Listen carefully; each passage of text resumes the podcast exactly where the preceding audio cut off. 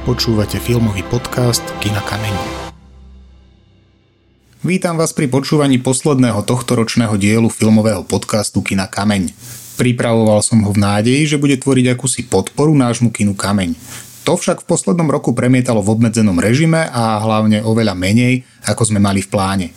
A tak sa podcast vyvinul ako samostatná jednotka, sprevádzajúca vás každý mesiac informáciami o domácich tvorcoch. Priebehu roka ste si mohli vypočuť rozhovory nielen s režisérmi, ale aj s ostatnými pracovníkmi vo filmovom priemysle.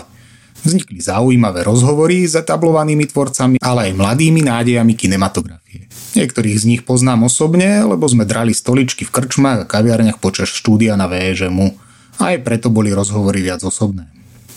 S Marianou Čengel Solčanskou som sa rozprával aj o tom, čo by robila, keby nemohla nakrúcať filmy. Okrem toho, že režiruješ filmy, píšeš knihy, dokonca si píšeš aj scenáre, ktorá z týchto činností je pre teba taká naj, že na to sa najviac tešíš? Písanie. Keby som mohla, tak by som nie, že keby som mohla. Ak by nebolo, eh, ak by som nemala možnosť nakrúcať a eh, mohla by som iba písať, tak e, stále by to bolo v poriadku. Stále by môj život mal zmysel a bolo by to presne tak, ako to má byť. To písanie je bez kompromisov. Je, keď, keď, keď píšem román, tak vlastne jediná reflexia, ktorá je adekvátna, je, že mi napíšu z vydavateľstva, že text prijímajú a zaraďujú ho do edičného plánu a že počítajú s jeho výdením. To je, to je pocit absolútnej slobody, preto lebo film, akýkoľvek film, je ustavičný kompromis. Dennodenný kompromis. Už sme teda hovorili o tom, že čo momentálne robíš? Máš už v hlave nejaký mm. ďalší projekt? Pripravuješ niečo?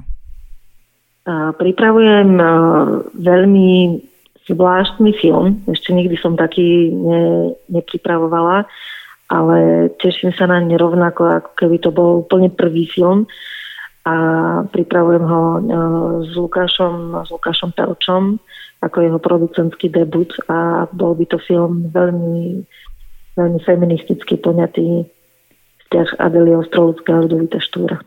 Peter Bebiak rozobral tému národných nominácií na najprestížnejšie filmové ocenenie Oscar.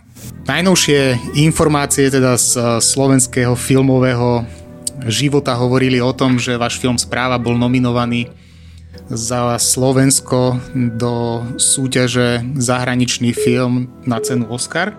A dnes už vieme, že teda v tej ušej nominácii nie ste, že vás vytlačili iné filmy, ale vám sa podarilo nie prvýkrát dostať sa do takejto nominácie za Slovensko. Aké to je pre režisera, keď sa dostane na ten list tých filmov, ktoré sú nominované? Ja si myslím, že to nejak veľa nezmení ani na Eh, profesnom živote ani na spoločenskom živote, pretože je to totiž uh, iný rozdiel. Je rozdiel, keď eh, ste nominovaní treba z veľkej krajiny, ako je mm, Británia alebo ako, ako je Nemecko, kde sa ročne urobí cez stovku filmov a z nich sa vyberám. A je trošku rozdiel, keď uh, sa vyberám z nášho prostredia, kde máme treba 7 alebo 10 filmov ktorých si vyberá akadémia. Takže pre svet v rámci toho vonkajšieho vnímania to má trošku iný honor ako e, z, toho, z toho nášho. Ale naozaj osobne si myslím, že to nejak veľmi nezmení profesný život. Inak to je, keď sa už dostanete ďalej. Keď sa treba dostanete na shortlist, alebo keď sa dostanete čo je ešte viacej do tej užšej nominácie. S Mirom Remom sme sa rozprávali o prechode režisérov dokumentárnych filmov do sveta hraného filmu. Prezradil aj to, či on o takom niečom neuvažuje. Na Slovensku v poslednom čase veľmi veľa dokumentárnych režisérov natočilo hraný film. Neuvažoval si ty niekedy, že máš tému, ktorú nevieš natočiť ako dokument a že by si ju spravil ako hraný? to som neuvažoval. Uh, ale keby si si pozrel ten môj posledný film, zistil by si, že z veľkej časti sa podobá na hraný film, ale je to taký paradox, lebo, lebo naozaj sa jedná o dokumentárny film, ale je natočený tak, že vyzerá ako hraný. Um, keď to hovorí o tom, aké náročné bolo to nakrúcanie a ďalšia vec je, že uh, skôr uvažujem v kontexte toho, aby som to vedel nejak zafinancovať a naozaj, aby som aby som tie 4 posledné roky nepovažoval za nejaké trápenie, ktoré neprináša žiadny obsah, ale že neviem, no je to už e, jednoducho myslím viac aj rozumom pri tom nakrúsaní, lebo naozaj to trvá roky a život je krátky. tak možno preto tí ľudia unikajú do hraného, ale pritom stále to tie dokumenty, len to aj trochu inak vyzerá. tak ja neviem. Uh, neviem, ale na tú otázku, ak mám odpovedať priamo, zatiaľ na tým neuvažujem. Uh, musel by som na, naraziť na hrdinu, ktorý je schopný um, nejakej výraznej uh, reflexie v rámci teda aj schopnosti uh, nejak ju realizovať na území toho hraného filmu. No. Verím, že takí ľudia existujú. Hej. Myslím, že keď si všimneš, neviem, aj v Arsi verzii v podstate bolo množstvo iniciovaných scén, že ak, ak tenká hranica medzi hraným a dokumentárnym filmom. Je len otázka, že či tvoj hlavný hrdina bude profesionálny herec alebo živá dokumentárna postava. No, a už či to nazveme tak alebo inak, je podľa mňa z veľkej časti aj nie je dôležité, no, relevantné. Mladý a talentovaný režisér Dominik Ďordi popísal, ako sa cítil, keď videl svoj film na veľkom plátne. Aké to je urobiť film, vidieť ho na nejakom festivale a ešte si aj užívať, keď ten film má úspech? Poviem vám, to je fantastické, to je ten najkrajšie zadozučinenie, čo môže autor alebo režisér proste dostať, pretože uh, my tie filmy robíme pre divákov, pre ľudí a nielen pre seba, čiže keď uh, v podstate človek dostane také to znamenie, že áno, páči sa nám to, keď dostane uh, už len potlesk. Nemusí dostať ani cenu, sošku, ani diplom, ani uh, nič hmotné. Stačí ten potlesk. Ono, ono vždycky tak vytušíte, či je ten potlesk úprimný, alebo či je len zo slušnosti, alebo či trvá dlho, krátko. Ja vždycky sledujem napríklad až tak úchylne ľudí v sále, keď sa premieta môj film, ako sa tvária proste hltám ich reakcie, sledujem ich, ktorý moment sa im nepáči, ktorý sa im páči, ktorý ich prekvapí. Je to, je to famózny pocit a ja si spomínam na takúto prvú udalosť, keď som mal premiéru toho filmu Alica v krajine zázrakov v tom roku 2012, tak v tom mojom rodnom meste Veľký Krtíž som naplnil celú kinosálu v našom kultúrnom dome, až nejakých 300 ľudí tam bolo, čo bolo neskutočné pre mňa, že na nejaký film 13-ročného chlapca prišlo 300 ľudí do kina, to bolo neuveriteľné. A poviem vám, keď skončili titulky a ozval sa aplaus a výkriky a, a, a dokonca ľudia stáli, hádam aj 10 minút, ja som bol, ja som bol naozaj v siedmom nebi, to bol, to je pocit a nezaplatenie. Skutočne, skutočne myslím, že každý, každý autor, ktorý niečo takéto zažil, tak to chápe a, a, a vie, o čom hovorím, že to je jednoducho to zadozučinenie a, a fakt slzy v očiach, naozaj, to je, to je neskutočný pocit. Spomedzi filmových profesí som sa snažil vybrať z každej aspoň jedného zástupcu. Nie s každým sa mi podarilo stretnúť osobne a tak som častejšie telefonoval ako nahrával osobne. Tu je výber z niektorých rozhovorov. Scenárista Michal Baláš takto opísal svoju cestu k filmu. Ty si scenárista, režisér, textár a dokonca ešte aj spisovateľ. Zabudol som na niečo? Nezabudol si na nič. Pekne si to všetko vymenoval. tak mi skús teraz povedať, že ako vôbec došlo k tomu, že ty si začal študovať scenaristiku. No došlo tomu veľmi prozaicky, že mi e, zavolala pani študijná referentka, alebo teda pani, ktorá pracovala na študijnom na VŠMU, pani Jura Gašpartová. A ja som bol vtedy, mal som vtedy hodinu dejepisu na gymnáziu Humenom a, tak som vybehol z triedy na záchod, zdvihol som telefón, lebo som videl, že to je teda, že to je VŠMU a bolo to v dobe podávania prihlášok, tak som to samozrejme sa ospravedlnil a vzal to, lebo som sa bál, či nie je problém. A pani Gaspartová mi do telefónu oznámila, že či som e, na hlavu padnutý a že či neviem vyplňovať prihlášky, že či som nečítal v pokynoch, že vlastne sa dá podať iba prihláška, z každej prihlášky iba jeden odbor. A ja som teda poslal prihlášku na VŠMU jednu, ale v nej ako keby zahrnuté obidva odbory, aj režiu, aj scenaristiku. A ona povedala, že to nie je možné, že jedna prihláška iba na jeden odbor, ak si chcem povedať na scenaristiku aj na režiu, tak uh, to sú dve prihlášky. A mne sa to samozrejme vtedy nechcelo znova vyplňať, ja navyše som nechcel obetovať drahé, eh, drahocené stredoškolské vreckové, alebo vtedy sa platí poplatok na dve prihlášky, tak som sa musel rozhodnúť vtedy rýchlo do telefonátu s pani Gasparcovou, na záchode uh, chlapčenskom na gymnáziu, uh, že čo vyškrtnúť a čo nechať. A tak som povedal, že tak vyškrtni tú réžiu, tu keď tak posunúť dodatočne a necháte tú scenaristiku. A samozrejme, že som sa k tomu dodatočnému uh, poslaniu ďalšie príležitosti už nedostal a tak som išiel iba na scenaristiku. Kameraman Ivo Miko na svojom príklade vysvetlil, že nikdy nie je neskoro splniť si sny. Ty si najskôr vyštudoval fakultu telesnej výchovy a športu a až potom si začal študovať uh, kameru a fotografiu na VŠMU. Prečo takto? Tak to je, no. ja som sa, neviem, normálne som sa k filmu dostal asi až na vysokej škole. A neviem, ja myslím, že aj tak uh, ľudia sa tak dlho hľadajú, že kým nájdú, čo ich vlastne v živote baví. A mňa bavil šport, tak som išiel na telesnú výchovu uh, s geografiou. No a to bolo vlastne moje také opustenie rodného mesta uh, Sabinov teda a tam som sa vlastne dostal do Bratislavy na vysokú školu a vlastne až v rámci toho prvého štúdia som sa vlastne dostal k niečomu takému ako, ako sú filmové kluby a nejaké filmy.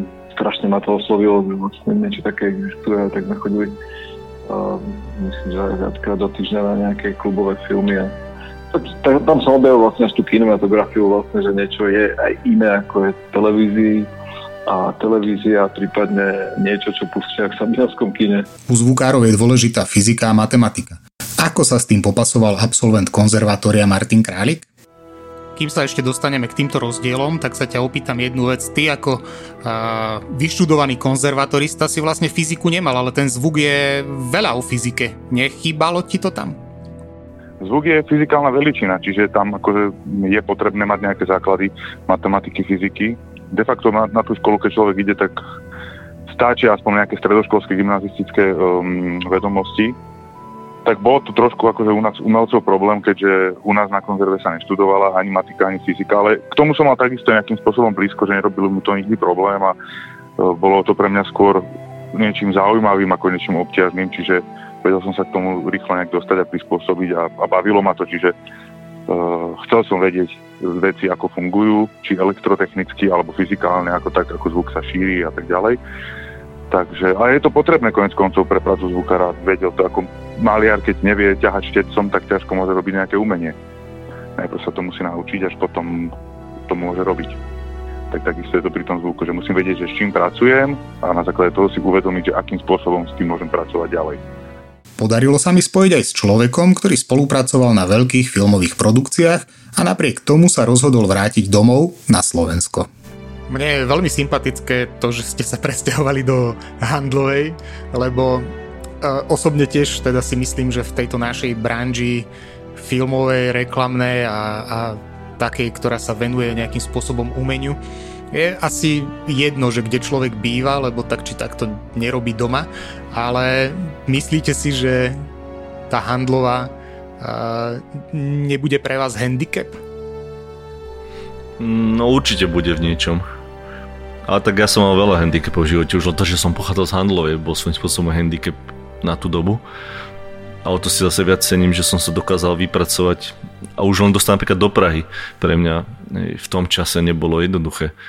To veľa ľudí nepochopí, čo je z veľkého mesta, alebo pochádza z veľkého mesta priamo, možno z Prahy a mal rodičov v Prahe a, a býval u, u rodičov povedzme v dome je, ako keď ja som musel si fakt ako keby vôbec vy, vydúpať tú cestu tam. V tom čase samozrejme. A všetci tí, ktorí boli takí podobní, ako ja, nielen ja samozrejme, ale, ale ľudia, ktorí takéto cesty podstúpili, týchto 2002, 3, 4, 5. No to naozaj nebolo jednoduché, alebo ísť do Anglicka ako opierka muselo byť fakt ako náročné. Dneska už to je Dneska už ide o kdejaký 18 ročný proste pomaly na pivo do Londýna, alebo ešte pred časom išiel, teda dneska nie, ale, ale nedávno ešte.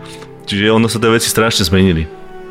A, a, a či handicap je alebo nie, ako je určite, všetci mi to hovoria, že, že to sa nedá, aj všetci klienti, že sú v Bratislave a tak ďalej, alebo v Prahe.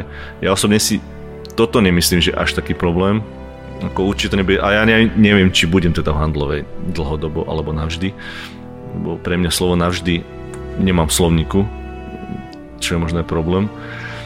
Takže ja neviem sám, čo bude za rok, za dva, za tri. Ale budeme tam, kde budeme cítiť, že to bude OK. My sme sa vrátili teda hlavne kvôli rodine sem zatiaľ a bolo to hlavne jediný spôsob, kam sa vrátiť cez tú pandémiu. Že ono to nebolo úplne, ani človek nemal až tak úplne na výber, že kam sa vrátiť.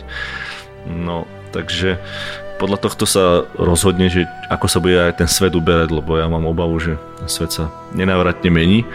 No a uvidíme, ako sa tomu budeme vedieť prispôsobiť. Ale mám nápady aj akože celo československé, aj celoslovenské, aj handlovské ako keby rôzne. A uvidím, ako sa to bude dať prekrížiť, ale dá sa dneska už pracovať z domu. Ja teda, ak by som mal tu byť dlhodobo, tak by som tu chcel mať nejaké zázemie, také pracovné, že niečo tu vybudovať možno. Čiže nerobiť ako keby z izby, hej, povedzme detskej, ale mať, mať svoj niečo, kde človek bude, či už to bude škola, alebo to bude niečo iné funkčné, takže že uvidíme, no podľa toho.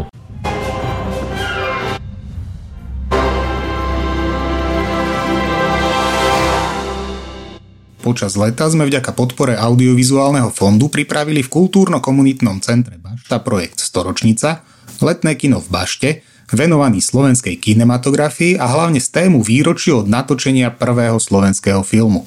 Vďaka tomuto projektu ste si mohli vypočuť prednášky o hranom, animovanom a dokumentárnom filme.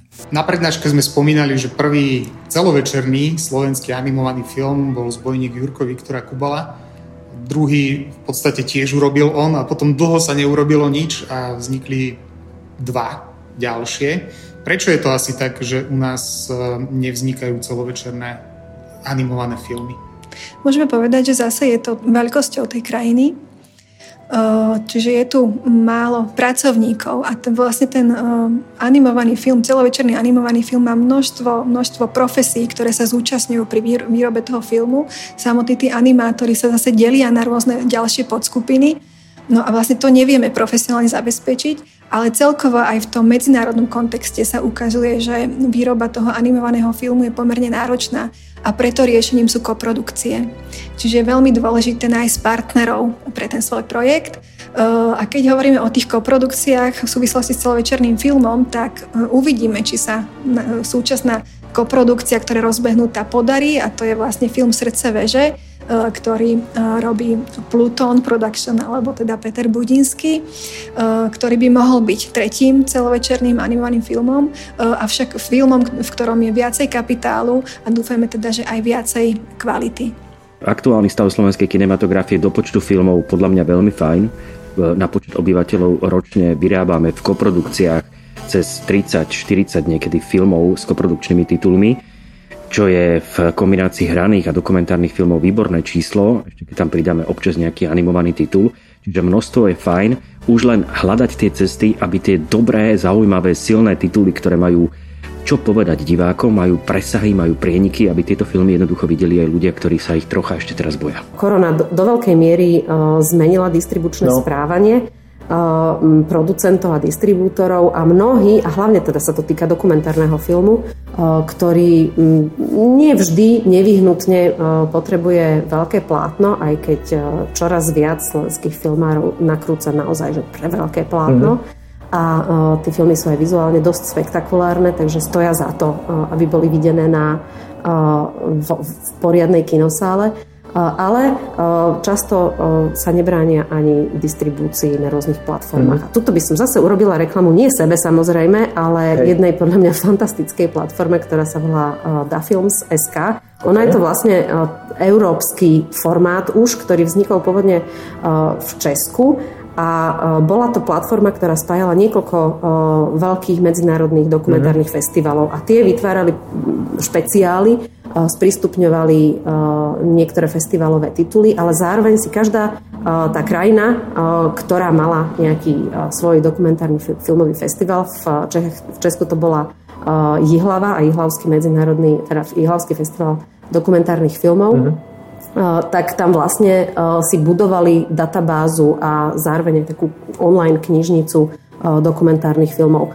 Slovenská mutácia funguje od minulého roka a na rozdiel od niektorých tých ďalších, napríklad Českej, použi- e, po, ponúka aj niektoré hrané tituly. Mm-hmm. O tom, ako vzniká spomínaný animovaný celovečerný film Srdce veže, si môžete vypočuť aj samostatný podcast, v ktorom som sa o filme rozprával s jeho režisérom Petrom Budínským.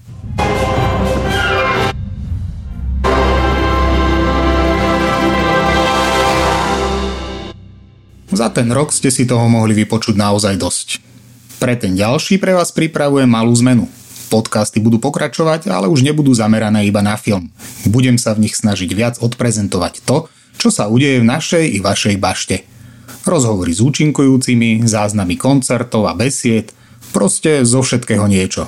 Ale hlavne to bude o tom, čo sa u nás deje. Teším sa na vás aj v budúcom roku. Do počutia.